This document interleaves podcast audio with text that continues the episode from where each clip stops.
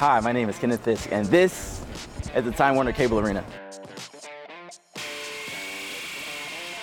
Construction crews are currently working on the arena to convert this sporting space into a world-class convention hall that you all will see come September.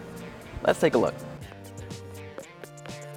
Approximately 400 seats will be removed from the arena to make room for the stage, podium, and television cameras. So currently we're standing in a converted suite. All the refrigerators, furniture, and fixtures, and everything else that was in here had to be removed in order to make room for the media to come in and convert this area into a workspace. Anchors will actually broadcast from this suite. They'll be seated here, and the convention, all, all the proceedings will be going on behind them. 20 miles of cable will be installed to expand the infrastructure for technology and the media. The practice court, which will be media workspace, will have carpet laid out to ensure that no damage is done to the actual floor of the practice court.